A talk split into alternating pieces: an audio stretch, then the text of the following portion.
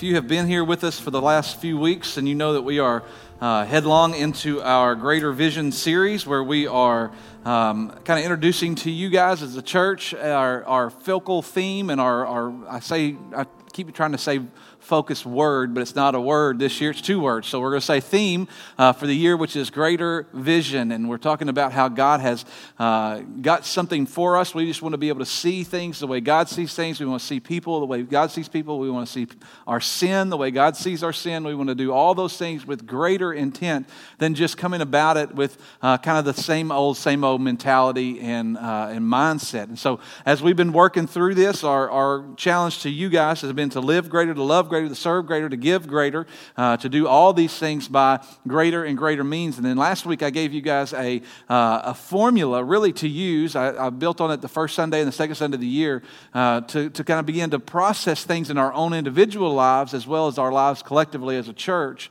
That if we just trust, know, uh, believe, and do, uh, and, and use those four things in an, an incredible uh, way in our own personal life, and that will lead us to do these things that God has uh, given us. If you want to live with greater vision, then you trust Him. You got to trust that what He says and what He's bringing you to, He's got a purpose behind. Then you you know Him. You got to you got to understand His Word, and you got to be in His Word. You got to know what He wants from our lives to take those next steps, and then believe that that God has got something for us on the backside of whatever He's leading us to, and then it just naturally takes us to do, which is make those baby steps forward each and every day in our lives to do what God has put before us. That's how you live with greater vision. You trust Him, you know Him, you believe Him, and then you just do it. Uh, and, and I believe as we kind of worked our way through that the last couple of weeks, hopefully that all made sense. And uh, hopefully those are some really easy action steps that you guys can remember and can kind of log in the back of your head and, and think, okay, when something comes, I'm just going to trust Him and I'm going to know Him, I'm going to believe Him, and I'm just going to do it. And I'm going to, I'm going to go right into what God's got for me. And all those things play together to really understand this idea idea of greater vision. Now, we got all that from John chapter 14. And really, our focus verse for the year is John 14, 12, that just says, should be on the screen. I tell you the truth, anyone who has faith in me will do what I've been doing. He will do even greater things than these because I'm going to the Father. And we discovered last week that the greater things are us. That's us as the church, that we are doing greater things, not individual, like I can't go up and I can't uh, heal people and I can't go up and make people who can't walk walk or people who can't see see. I can't do that. Jesus can do that. I can't. Uh, but we get to do greater things because we have a global impact. And, and the fact that Jesus was pretty centrally located uh, in his little corner of the world, uh, the church has expanded and grown and, and really uh, has the ability to make a greater impact, to do greater things. And so we learned last week that that's really us, and that because Jesus has spoken this truth over us, it's our obligation to live this out and to really live this truth in us. And so this week, what I want to do is I want to take a uh, another really great passage of scripture, chapter, really. We're going to go through the whole chapter.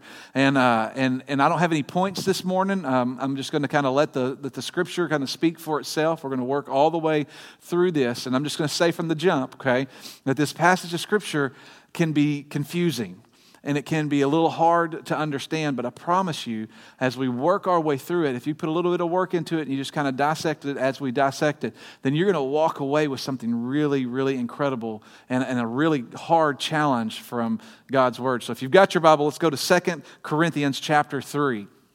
Second Corinthians um, is, uh, let me, I'm going to give you a little background before we dive off into this, but it, this whole chapter is what we're going to work our way through this morning. And, and what you need to know about Second Corinthians is that it's really not, quote unquote, second Corinthians. And I know you're thinking, what in the world are you talking about? So let's, I'm going to give you some background, some Corinthians timeline, if, if you will, okay? And I believe this helps us with our context because if we don't have context, we don't really understand what Scripture's saying. So here's the first little sub point here. Uh, what we know as First and Second Corinthians are really Second and Fourth Corinthians. Uh, we don't have the very first letter and we don't have the middle letter.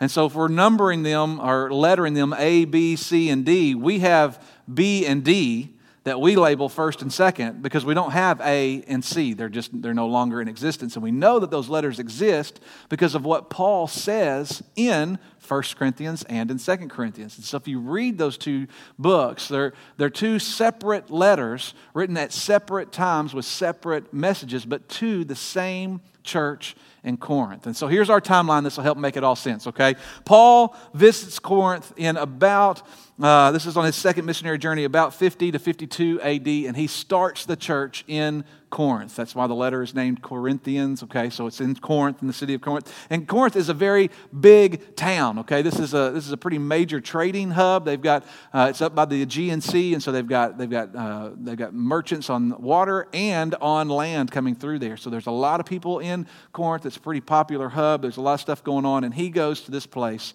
and, uh, on his second missionary journey, which is in Acts chapter 18, if you want to um, you know, mark that for later on. Uh, and he plants a church then, okay? And then he wrote what 1 Corinthians chapter 5 says, a previous letter, okay? And so in our 1 Corinthians, it already mentions a previous letter. And so we know that there was a letter before our First Corinthians that Paul had written them. And in this letter, he writes some pretty hard things, right? He's, he's telling them some pretty hard truths because what we know is in First Corinthians, he's kind of getting on to them. He's going, Why didn't you listen to me, right? You guys got to do this, and you got to do this, and you got to do this. And so he wrote what we know as First Corinthians next. Okay, and 1 Corinthians is written in about 55. He wrote it from Ephesus. This is all on his third missionary journey. This is all recorded for us in Acts. Uh, and so, in about 55, about, uh, about five, three to five years after he planted the church, he writes the second letter, what we know as 1 Corinthians. Okay, and in this, uh, he says some pretty hard stuff. We'll talk about that in a minute. Now, what we know what happens next is most likely Timothy uh, visits Corinth. Paul's on his missionary journey. He's, he's making the rounds, right? And so Timothy, his little right hand man, his brother, is like a son to him, visits and returns with a bad report. They're still not doing what they're supposed to do, okay? Now, Paul made at this point a visit to Corinth. He went back to see them again. This is his second time there. And the Second Corinthians chapter 1 says this was a painful visit. He goes and he kind of cleans house a little bit. He kind of comes in and he tries to get them to do what's right and do what they're supposed to do because they weren't listening to what he said in our First Corinthians, okay? So he goes and he kind of, he really kind of puts the hammer on them. Well, in 2 Corinthians chapter 2, he also mentions a sorrowful letter. And so what I believe happened is that Paul goes and he kind of kind of cleans house a little bit with this painful visit and then he writes this sorrowful letter about how they've broken his heart because they haven't been doing what is right. They haven't been living like they're supposed to. Well, we believe that Titus probably took this sorrowful letter to Corinth and he delivers it to them. The people in the church in Corinth, they read the letter and they, they have a complete change of heart. That God really brings the Spirit and they, they do what they're supposed to do and they begin to live life like they're supposed to. And so Titus comes back with this really good report, finally, right? Everything's doing what they're supposed to do. And so Paul does what he would normally do. He writes them again, right? And he, he writes what we know now as Second Corinthians, which is really the fourth letter. And he says, Great, thank you finally for doing everything you're doing. This is a, a letter of excitement and, and, and and really just encouragement to them. This is written about 56 AD. Uh, and so this is all happening pretty close to each other. This isn't like a long, long time frame. We're talking about a couple of years, maybe uh, in, the, in, the, in the big breath of everything he writes this letter and he's like, finally, you guys are getting it. You're doing what you're supposed to be doing. I'm so excited. Now, let me tell you some things about marriage and let me tell you some things about some other stuff that you need about joy and suffering and, and finding comfort in, the, in God and, and being a reconciler, right? He tells them all this stuff in Second Corinthians. And he's really kind of pumping them up. And then uh, he wrote all of that from Macedonia, which is in Acts. Again, it tells you a little bit about what's going on there. And then I put down at the bottom just because it's good to know that Paul visits a third time to Corinth after they have Second Corinthians, after he spoke life into them, he comes back and kind of kind of cheers them on. And while he's there, he wrote the letter to the Romans. And so that's just for your information. That last point doesn't have anything to do with our, our scripture this morning, but it's really neat to know where Romans came from. It came from Corinth, a, a place that he had a really good relationship. Now, why is all this really important? When we think about reading Scripture, it's so good to know the, the context of everything that's written because when you understand and when you read 1st and 2nd Corinthians, this is not just a, a letter written to some church that just got started by somebody that he's just trying to speak truth to. He knows these people. He knows about them. He knows their strengths. He knows their weaknesses. He knows the things that they've been struggling with. He knows the victories that they've made. It's, the only thing that I can compare this to is our friend uh, Sonny Tucker. You guys who've been here long enough know Sonny. Sonny's now the executive director of the state convention, and Sonny knows this church. Right? When I, when I call somebody, I talk to Sonny, Sonny asks about some of you people in this church. He, he knows the people who are great in this church, and he knows the people in this church that are like, hey, have you heard from this person lately? And I'm like, no, man, we're not having any problems. He's like, that's great. And so he knows intimately this church because he's been here. He was the interim in this church for a little while. You guys, I think, gave him a shotgun at some point, which, if you want to be Sonny's friend, you give him a gun, right? And so, like, he knows this church. It's the same with Paul and Corinth. He knows. He knows the people. He knows their ins and outs. He knows all their, their struggles. He knows kind of what's going on. And so when we read 1 Corinthians, and 1 Corinthians is where he's really talking about marriage. I said that was second, but it's first. He, he's kind of given some, some uh, hard things about uh, marriage and about uh, eating meat that was sacrificed to idols. When you got to remember, the city of Corinth was a it was the it was the sin city of the day. Okay, to be a Corinthian girl was uh, was synonymous with being a prostitute. Okay, and so it was just, and there's a temple, there's a pagan temple in Corinth that had a thousand temple prostitutes that lived there. And so worship was very geared that direction in that town. There were places where men would go to the library and there were underground tunnels to brothels. And so their, their husbands would go and oh, I'm going to the library. And they'd go to the library and they'd go underground and go across the road to, uh, to the brothel. And so this is a town that we think, well, like this is, this is really bad. But think about the worst city that we know and then multiply it by like 10. Okay, so this is what Corinth is. And there's all these issues and all this stuff. And, and Paul's trying to tell them about marriage and about uh, idol worship. He's talking about um, things like um, uh, resurrection. They were having some issues with their disagreements on resurrection. They were having issues with abusing the Lord's Supper. Y'all remember that in, in 1 Corinthians, where some people were taking the Lord's Supper and then not leaving enough for everybody else, and they were getting drunk on wine? and everybody else was not getting to participate. And Paul's writing them, going, What are you guys doing? And finally, after all these different visits and after these different letters, that he's able to write back this encouraging letter of, Yes, you guys got it. Thank you so much for doing it. I knew you could. Let me challenge you to see joy through suffering. Let me challenge you in this area. Let me challenge you to trust God and to know Him and to take these next steps. And he's really just kind of pumping them up in Second Corinthians. And so when we get to our passage, you're thinking like of all this excitement and praise and like you're doing it. Thank you so much for getting to it. We're in chapter three. You're going, This is going to be awesome. We're going to be so uplifted this today. We're going to be encouraged. We're going to be happy. We're going to be, we're not going to be sarcastic or proving a point, right? Because this is an exciting letter. Chapter 3, verse 1. Paul starts and says, Are we beginning to commend ourselves again? Or do we need, like some people, letters of recommendation to you or from you? Now, you read this verse by itself and you go, What in the world is he talking about? But he's proving a major point here. And I'm going to tell you why. There's two parts of this. And, and, and most of this people in this time, especially guys like Paul who were traveling and sharing the word of Christ, they would carry letters, almost like letters of recommendation, um, that kind of proved that they were okay to listen to. Maybe they were from James. Remember, James was the head of the church in Jerusalem. Uh, and remember, if you remember in Acts, Paul had to come and present himself to James, and James gave him the right hand of fellowship, which means he kind of said, Yeah, you're, you're the real deal. You can go uh, preach this to the Gentiles. Maybe they're from Barnabas. Uh, who was a established minister and who had gone with Paul. Remember from the very beginning, Barnabas went and got Paul and, and kind of spent a year with him just to see if he was legit. And so Barnabas would write these letters to these guys, and they would, they would carry them with them, and they'd go to a church in a town maybe they've never been before, and they'd present this letter from a head honcho, if you will, and go, hey, listen, I can be trusted. And so they'd read that letter and go, well, if so and so signed off, if James signed off on him, or if Peter signed off on this guy, or if, or if Barnabas signed off on him, then we can trust what he's going to say.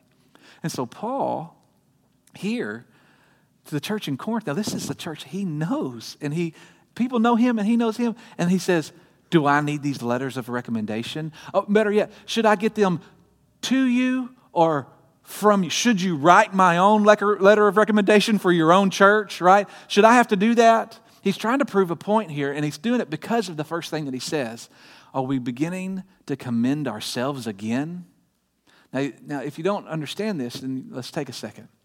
1 Corinthians, Paul says some things that if you have ill intent, if you're if you're upset and you're mad and somebody's trying to correct you, you can kind of twist their words. You know how we do that sometimes? Paul says things like, We have the mind of Christ. He says, By the grace God gave me, I laid a foundation, and you should be careful how you build on it. He says, Some people get paid for preaching, I don't. Don't listen to that verse, okay? If you listen, I'm just kidding. Uh, he says, I, I, still need to, okay, anyway. Um, he says, he said, I, some people, I'm doing it out of what God has called me to do. And if you have ill intent, you can kind of hear that with a little like uh, braggadocious tone. You can hear that with a little bit of a kind of a boisterous, I'm bragging on myself. In Second Corinthians, he even starts off saying, We are to God the aroma of Christ among those being saved. Now, if someone has hit you in the mouth over and over again with truth, and you don't like it, and you're not really living up to it, and you hear those things, you kind of twist that. But what Paul's doing all through 1 Corinthians, even in the 2 Corinthians, is he's not bragging on himself. He's bragging about what God has done. He's going, listen, we have the mind of Christ and we're just obediently following him. This is not about us, this is about him. I laid the foundation, so be careful what you put on the foundation. But the foundation is not me, it's Jesus. And he says it over and over and over again. He's not bragging on himself, he's bragging about what all God has done. And so he says here, if we go, let's just, because I don't have this on the screen, uh, chapter 3, go back one verse in your scripture. Go back one verse in the Bible. This is chapter 2, because remember, the chapters aren't there. And so as they're reading this, they read the sentence above it. Unlike so many, we do not peddle the word of God for profit. On the contrary, in Christ we speak before God with sincerity, like men sent from God. And then he says, Are we beginning to commend ourselves again? Like, are you going to say that I'm bragging again? Are you, are you, are you going to put this out of context and say that I'm. No, this is not about me. This is about God. He's, he's proven an incredible point with this very first passage of Scripture out of chapter 3. He's saying, listen, this is not about me. You guys know me. You know my heart. You know that I'm not trying to make myself something that I'm not. I'm just following after what God's got. So get off my back. Don't read into it. Let's just keep moving forward. That's exactly how he starts chapter 3. I love it. Because when you know Paul, you know he doesn't, he doesn't cut any corners. He's not trying to beat around any bushes. He's going to hit you right in the mouth. He keeps going, verse 3. You yourselves are our letter. Isn't that great? He says, Do we need to carry these letters of recommendation? He says, You yourself are our letter, written on our hearts, known and read by everybody. You should know that you are a letter from Christ, the result of our ministry, not written with ink but with the Spirit of the living God, not on tablets of stone, but on tablets of human hearts. Man, that's a beautiful passage of Scripture. Paul looks at the Corinthians and says, You want proof of the validity of our ministry? Look in the mirror. Look at yourself. Look what God has done in your lives. You are the letter. And, and, church, can I just say the same thing to you? Because here's what I believe we do. I believe that we begin to doubt that God can use us or that He could even give us this greater vision that we've been talking about for the last few weeks to reach people and to minister to people and to serve people and to extend grace to other people. We doubt that He can do that. And can I just say the same thing? Look at yourself. Look at what God and all the incredible things that God has done in your life. Just look around your family, look around your employment, look around your home, and know that God has something for you and that He's going to bring you through whatever it is that you're facing right now, so that on the backside of it, you can give more and more glory to Him because God's not done with you yet. Look how He has graced you with blessing after blessing after blessing. Yeah, there are hard times, right? There are times where we feel like, I don't know if I can get through this. I don't know if there's, I don't know why I'm having to go through this, right? We ask those questions to God all the time. But why would He not continue to want to use you?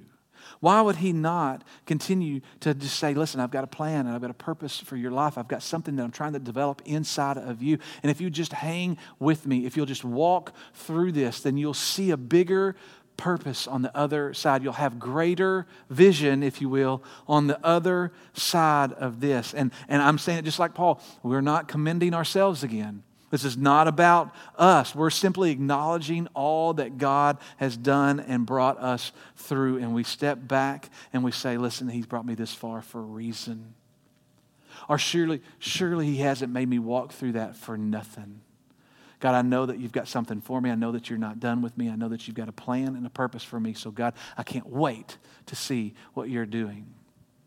The boys and I watched a movie last night. It's just a, a kid's movie that's so good. And at the end of it, one of the characters says, I don't have any idea what I'm going to do tomorrow. And the guy he was talking to him looked at him and said, How exciting. How, what if we lived our life like that? What if we lived our life with, I don't know what God's going to do with me next tomorrow? But I'm so excited about it. I cannot wait to see what it is that he's going to do because Paul's telling us that your story, your story, the things that God's doing in your life are not written in the law on tablets of stone, right? Your story is not about the do's and the don'ts. Your story is about the Spirit, the Spirit of God that's living inside of you, written on your heart. And so, listen to me, church. If you don't get anything from this morning, if you don't get anything from what I'm saying, then, then hear this. If you are saved, if you have a real, personal, intimate relationship with Jesus where you understand your need for a Savior and you have committed your life with Him, then you are not done yet. God's not done trying to do things and accomplish things and work in and through your life. You have an opportunity to move forward and to move with confidence, knowing that God's brought you to something, that He's going to bring you through something, that if He's allowed things to happen in your life, that He's going to allow you to work through those things in your life because He's got a greater story that He's writing on your heart. And it doesn't matter if you're five years old or if you're 50 years old or if you're 50, 100 years old, He's still not done with you yet. But here's what we do we step back and we say, He can't. He can't use me. Maybe, maybe, and this is the most ridiculous thing to think of it like this, but we, we literally put limits on the creator of the universe. We believe in our heart that when, when Psalm says that he breathed the stars into existence, we believe that. We, we believe in the star breathing God, but we believe that same God can't somehow overcome a mistake that we made in our 20s. That doesn't make any sense. We say that God can't use us, that we limit the power of God from our own perspective. And we say, no, God, God can't or He won't use me. Or we believe that this greater vision that we've been talking about, this, this new perspective for living and for families and for service and for the church and for ministry, is somehow for someone else. No, that's, that's for somebody else to do. That's for somebody else to accomplish because either I'm too old, or I'm too young, or I'm too tired, or I'm too busy. Those are the four excuses we give most. I'm too old, I'm too young, I'm too tired, or I'm too busy. And let me just say this with love and hear it with love. Those excuses are worn out, so please stop using them. How in the world would we ever stand before God and say, Yeah, I was too busy to do what you called me to do? Or I was just too tired. Guess what? Everybody's tired. Everybody's worn out. Everybody's got a schedule, and their schedule is hectic and crazy, and no, nobody ever feels like there's enough time. And guess what? I feel like I'm too old. I'm 41, and I go, oh, sometimes I'm just too old for this. We went to the trampoline park Friday. I dropped Jessica and the girls off at the women's retreat, and uh, we were coming back. The boys rode with me, and we were coming back through Little Rock, and, uh, and the boys said, let's go to Urban Air, and we had gift cards from Christmas, and so I was like, yeah, we'll go to Urban Air. And we walk in, and the boys look at me literally with expectation of going, are you going to jump too, Dad? And I go, no, no, I'm not going to jump. I'm too old to do that. If I jump, I won't be able to walk tomorrow. And they were like, okay. And so I was like one of the old dads with all the grandpas in that place, walking around with my hands in my pockets, watching kids jump on trampolines. And I was just like, listen, sometimes we use those excuses and they're okay, but when it comes to what God's called us to, stop saying that. You're never too old. You're never too old. You're never too young. You're never too busy, and you're never too tired to do what God's asked you to do. So stop making those excuses, church. God's going to give us something. He's going to bring us to something. I believe this year, that's what we're praying for with this greater vision. I believe that God is going to bring us something this year that's going to push us and challenge us and make us change in way, the way we think and the way we process and the way we do ministry in our church. And when that comes, believe it's already beginning to form. When it comes, we can't give an excuse. We can't say, yeah, God, you can do everything, you can create everything, you can make all things. All things are possible except in my life because I can't, because I, I, I, I, I. That's a myopic attitude and we're not going to do it. Okay? Can we just all say that we're not going to do it? Let's stop making those excuses. And Paul's looking at the church in Corinth and he's saying, listen, God's still got something he's trying to do in you. He's still trying to pr- produce something because it's written not on tablets of stone, not on in the law, not in the do's and don'ts, but on your heart because God's changed your heart. Keep reading and explains this. Verse 4. Such confidence as this is ours. We can believe this. We know this to be true. This is our confidence through Christ before God. Not that we are competent in ourselves to claim anything for ourselves, but our competence comes from God. He has made us competent as ministers of a new covenant, not of the letter, but of the Spirit. For the letter kills, but the Spirit gives life. Now let's break this down because this is where it kind of gets repetitive and can get really confusing. Our confidence is that God is doing all of this and not us. We're not competent on our own. We can't do this on our own. We are, we are unable to do anything of any value to God. But our competence comes from Him because He is the one orchestrating everything that we do. He is the one who is putting our, our actions and our feet to action. He is the one who is putting words in our mouth. He is the one who allows us to share love and to give love and extend grace and to forgive and to move forward and to move past boundaries that we've put up in our own personal lives and the boundaries that we put up in our church. We're, we're able to do all the things not because of us, we're not confident in ourselves. We're confident in Him because He can do all things. He can do immeasurably more than we can ever ask or imagine, right? That's Scripture. And we say we believe it, but we don't live like we believe it because we say, well, I can't because I can't. And, and we're all, we all just need to look in this room and say, right, we can't, but He can. And our confidence is in Him and who He is and what He's calling us to. In our context, God is the one who gives this greater vision. He is the one who orchestrates and makes it all happen. He adds this profound statement, and this is really great not of the letter, but of the Spirit. Did you catch that? This is, this is going back to uh, the law and, and like checking off our boxes, right? We're, we're not just doing the right things or saying the right things. We're not doing it by the letter, but we're doing it by the Spirit. We're not doing it by, by trying to like merit grace. We're not doing that. We're doing it because the Spirit of God lives within us and He is driving us to greater things.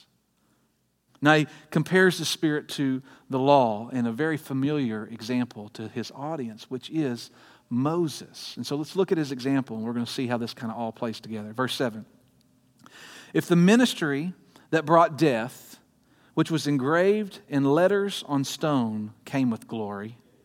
So the Israelites could not even look steadily at the face of Moses because of its glory. Fading as it was, will not the ministry of the Spirit be even more glorious? Okay, so what he's referencing here is Exodus chapter 34. When, when Moses would go up on Mount Sinai to get the law, says that he came down from the mountain and his face was literally glowing from being in the presence of God. And, and so much that, that he would veil his face, he'd put a veil over it when he spoke to the Israelites, not, not, to, not to just mess them up, right? Because they were so afraid, they were so taken back by this, they couldn't even they couldn't handle it. And, and he's saying, listen, when, when Moses began to come down off the mountain, his, that glory was already fading because it wasn't Moses' glory, it was God's. And so it was already starting to fade. But he still had to keep it veiled. And he would talk to the Israelites and he'd go back, and it says when he, whenever Moses would enter the presence of God, he would take the veil off. And he would stand before God, open and honest, and then he'd start to glow or shine and reflect God's glory. He'd come back down, he'd put the veil back over his face. And so Paul is saying here listen, um, if this is the case, if, if the law that God gave was already fading when Moses came down the mountain and he stood among the people.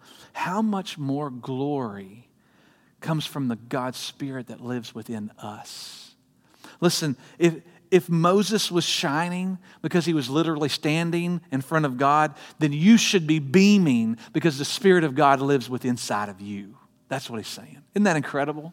Isn't that great to think about Moses and how, listen, he's writing people who know the story of Moses. He knows the people, and they may not all be Jews that live in Corinth, they're mostly Gentile, but they know about Moses. And so they're telling him, giving this really great example and analogy. And he's saying, listen, if Moses was shining because of that, then you should be beaming because the Spirit of God lives inside you. Moses was just reflecting it. This is in you. The Spirit of God lives in you, and so you should be radiating His glory. And it keeps going, verse 9. If the ministry that condemns men is glorious, how much more glorious is the ministry that brings righteousness? Now, think about it like this because we've got to remember the law, and we've got to remember the law is ruling the day right now. Has been for a couple thousand years at this point. And the law, if you break one, you've broken all of it. You've broken everything. It, because really, you, there's this feeling of, of condemnation because you can't really keep the law. Even the Pharisees and the Sadducees, the guys who pride themselves on keeping the law, they didn't keep all of it. They just kept the majority of it. And so they could walk around and say things like, Yes, we keep the law, because nobody else was even living up to their level. But they couldn't keep it all. And with the law, if you break one thing, you break it all. You're guilty of all of it. And so there was this feeling of it's not even worth it, right? Why am I going to try to live this way? I can't. I can't live up to this, and so I'm not even going to live up to it. There's this feeling of condemnation that comes with it. And Paul says here listen, the ministry that condemns, if that ministry is glorious, then how much more glorious is the ministry that brings righteousness?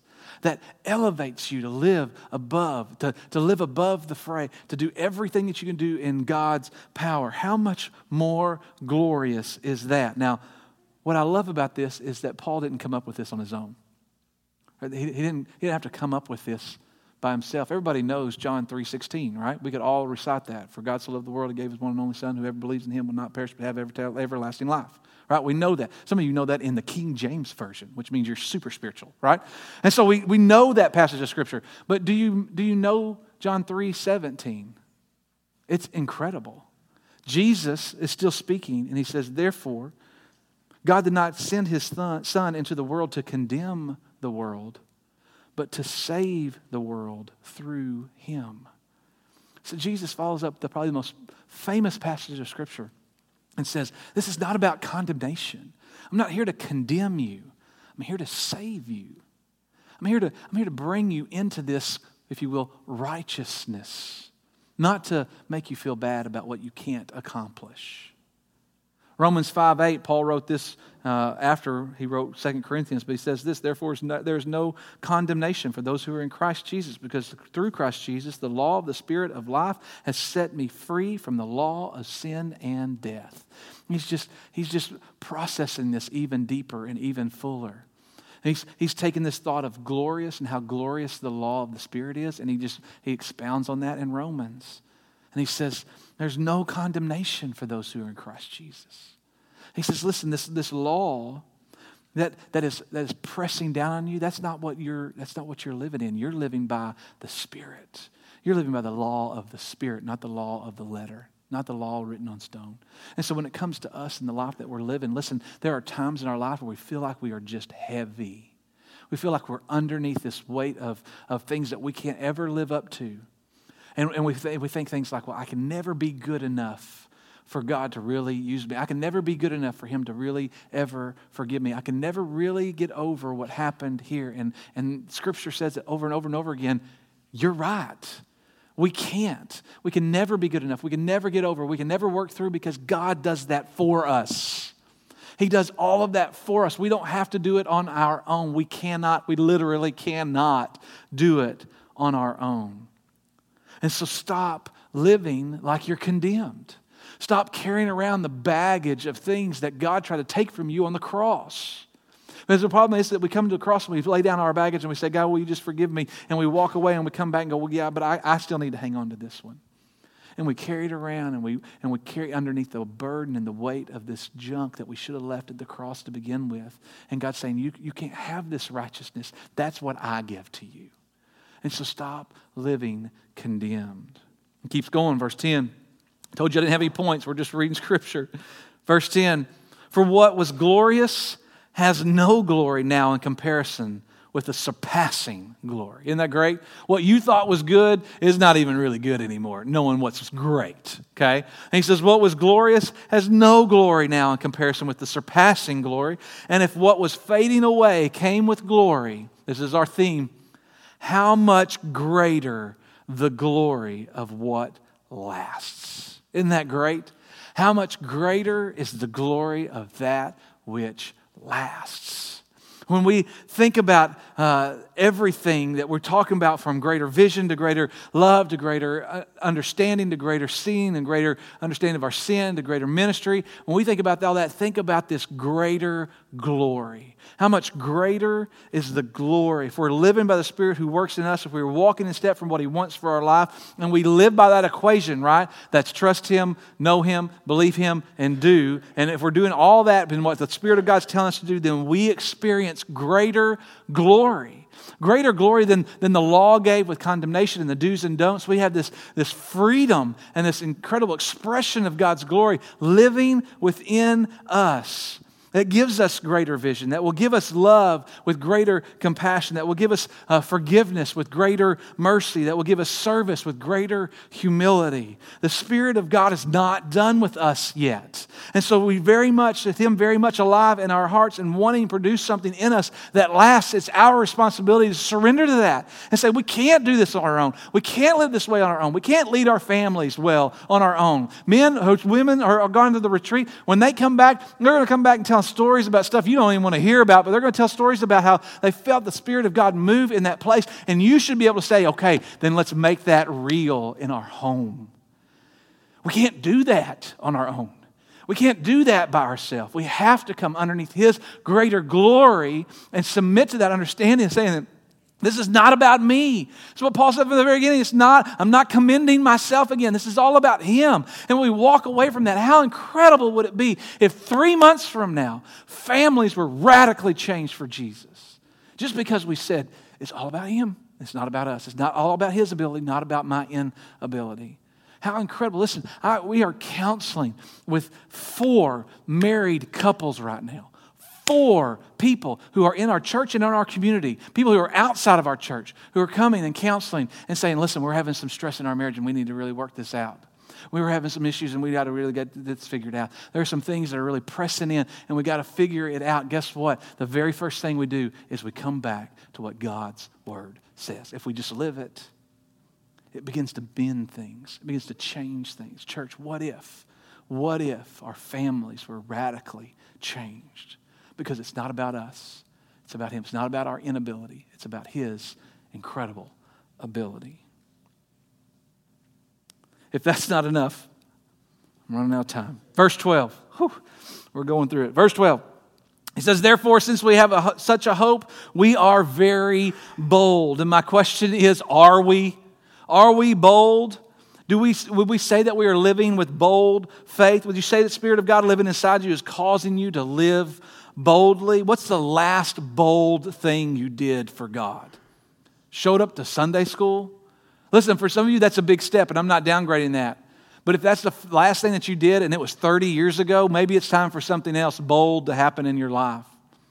Maybe it's time for you to really step out and live in faith and, and live boldly for God instead of living sheepishly in the shadows. For some of us, that means we have to change our language. We have to change our behavior. We have to change our friend group. We have to change our complacency. We have to change our bad attitude. We have to change our blame others mentality. We have to change our heart and surrender. Verse 13 through 15, Paul begins to talk about the Jews who who didn't really understand Jesus and they didn't really grab onto that and they, they kind of missed him and they, uh, they missed who he was. They're still waiting on the Messiah, right? In verse 15, he says uh, beautifully, even to this day when Moses is read, a veil covers their hearts. He uses that same analogy from Moses earlier. He says, But whenever anyone turns from the Lord, the veil is taken away that we can stand in front of God with full honesty and not hiding behind a veil. We get to be like Moses with faces uh, bare in front of him. And then my last thought, and then it's two verses and I'm done. Uh, verse 17. This is one that we all know. Now, the Lord is the Spirit, and when the Spirit of the Lord is, there is freedom. Now, in context of everything that we've read today, this freedom is not because of who we are. Like we read that verse sometimes and we think, well, there's freedom because I'm saved. I get to do whatever I want. Where the Spirit of the Lord is, there is freedom, and I get to do whatever because I am saved. And that's not at all what Paul's saying. What he's saying is this freedom that we experience is because of who he is. Because of the Spirit, we have freedom. We're not condemned, and this freedom is not our ticket to do whatever we want. This freedom is to live how He wants us to live. Isn't that incredible? So when we read that passage of Scripture now, no longer is there just freedom, there's freedom in who He is, not in who we are, not just because we are saved. It's too long we've read that. If I retroactively, I've got freedom from sin, maybe. I've got freedom from my past. I've got freedom from my mistakes. But in context, I believe he's saying, I've got freedom to live now how God wants me to. It doesn't have anything to do with my past, it has everything to do with my present and my future. I'm free to live in His glory. There's freedom. The second thing I think is so great. Verse 18 If we, who with unveiled faces reflect the Lord's glory, are being transformed into his likeness with ever increasing glory, which comes from the Lord, who is the Spirit. This is great. We, with unveiled faces, all reflect the Lord's glory and are being transformed into his likeness with ever increasing glory. I'm going to be real honest. I wish that said greater glory. I, I, did. I looked on every version there was to see if that word was translated into greater glory because it would just fit so well with our series and it would fit so well with, the, with what my message was. But it's not what it says, and so we're not changing scripture. I'm not changing. It just says ever increasing glory. And I went to the I went to the original Greek word. I was going to I was trying to find some connective tissue here. It's not greater glory, but as I read it over and over again, I thought it's even better. It's ever increasing. Because that means that there is no end to his glory. We think about greater glory. We have these like plateaus of glory. Well, there's some glory, there's a little bit more, and then this must be greater glory. So this, this area over here, this is greater glory. But the word used in Scripture means ever increasing glory. It never stops the glory of God in our life and that He is due and the glory that He gives to us is never ending. It's ever increasing. And that's incredible. That's so much better of a word than greater. And as I read this, I got, okay, God, this is it. This is exactly what you want from us. This is exactly the kind of surrender that you want from us. You just want this ever increasing. You want this ever increasing love, you want this ever increasing devotion, you want this ever increasing devotion because you are going to give ever increasing glory. That's incredible. So there's some things that we need to do. And this is really, this is it.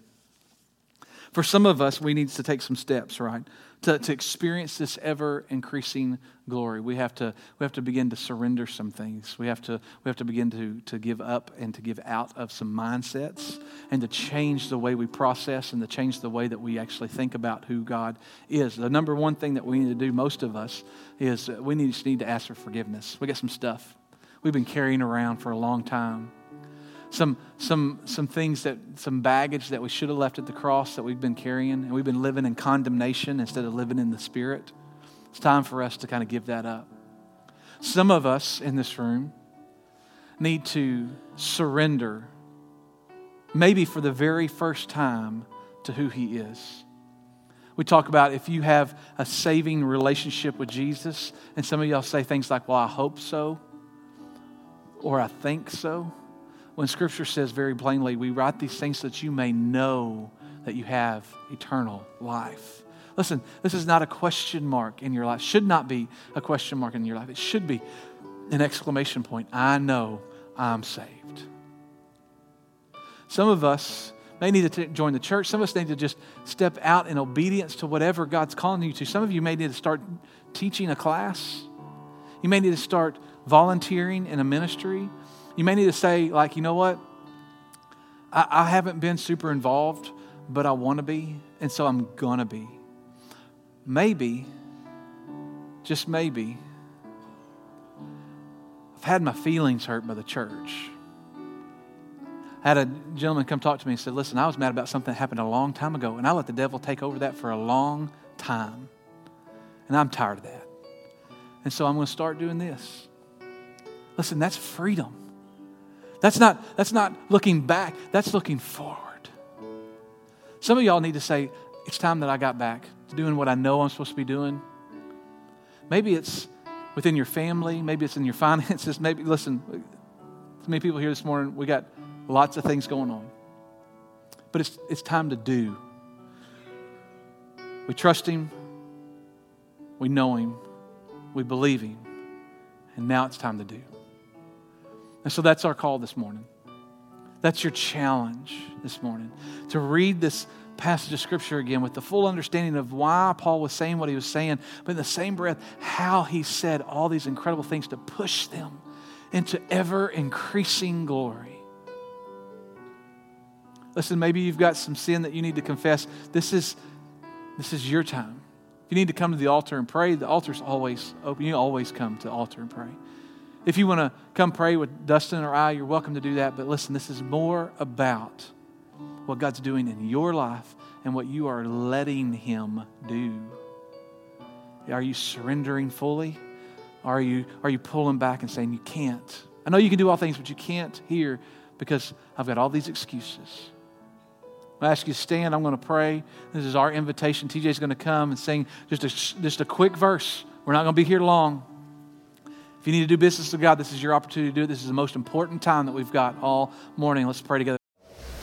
Hey, this is Matt Overall. I'm the pastor here at Emmanuel Baptist Church. Just want to say thanks so much for watching our services, whether through our television ministry or our online ministry. We appreciate you so much being a part of Emmanuel Baptist Church, and we'd love to have you come and join our worship service.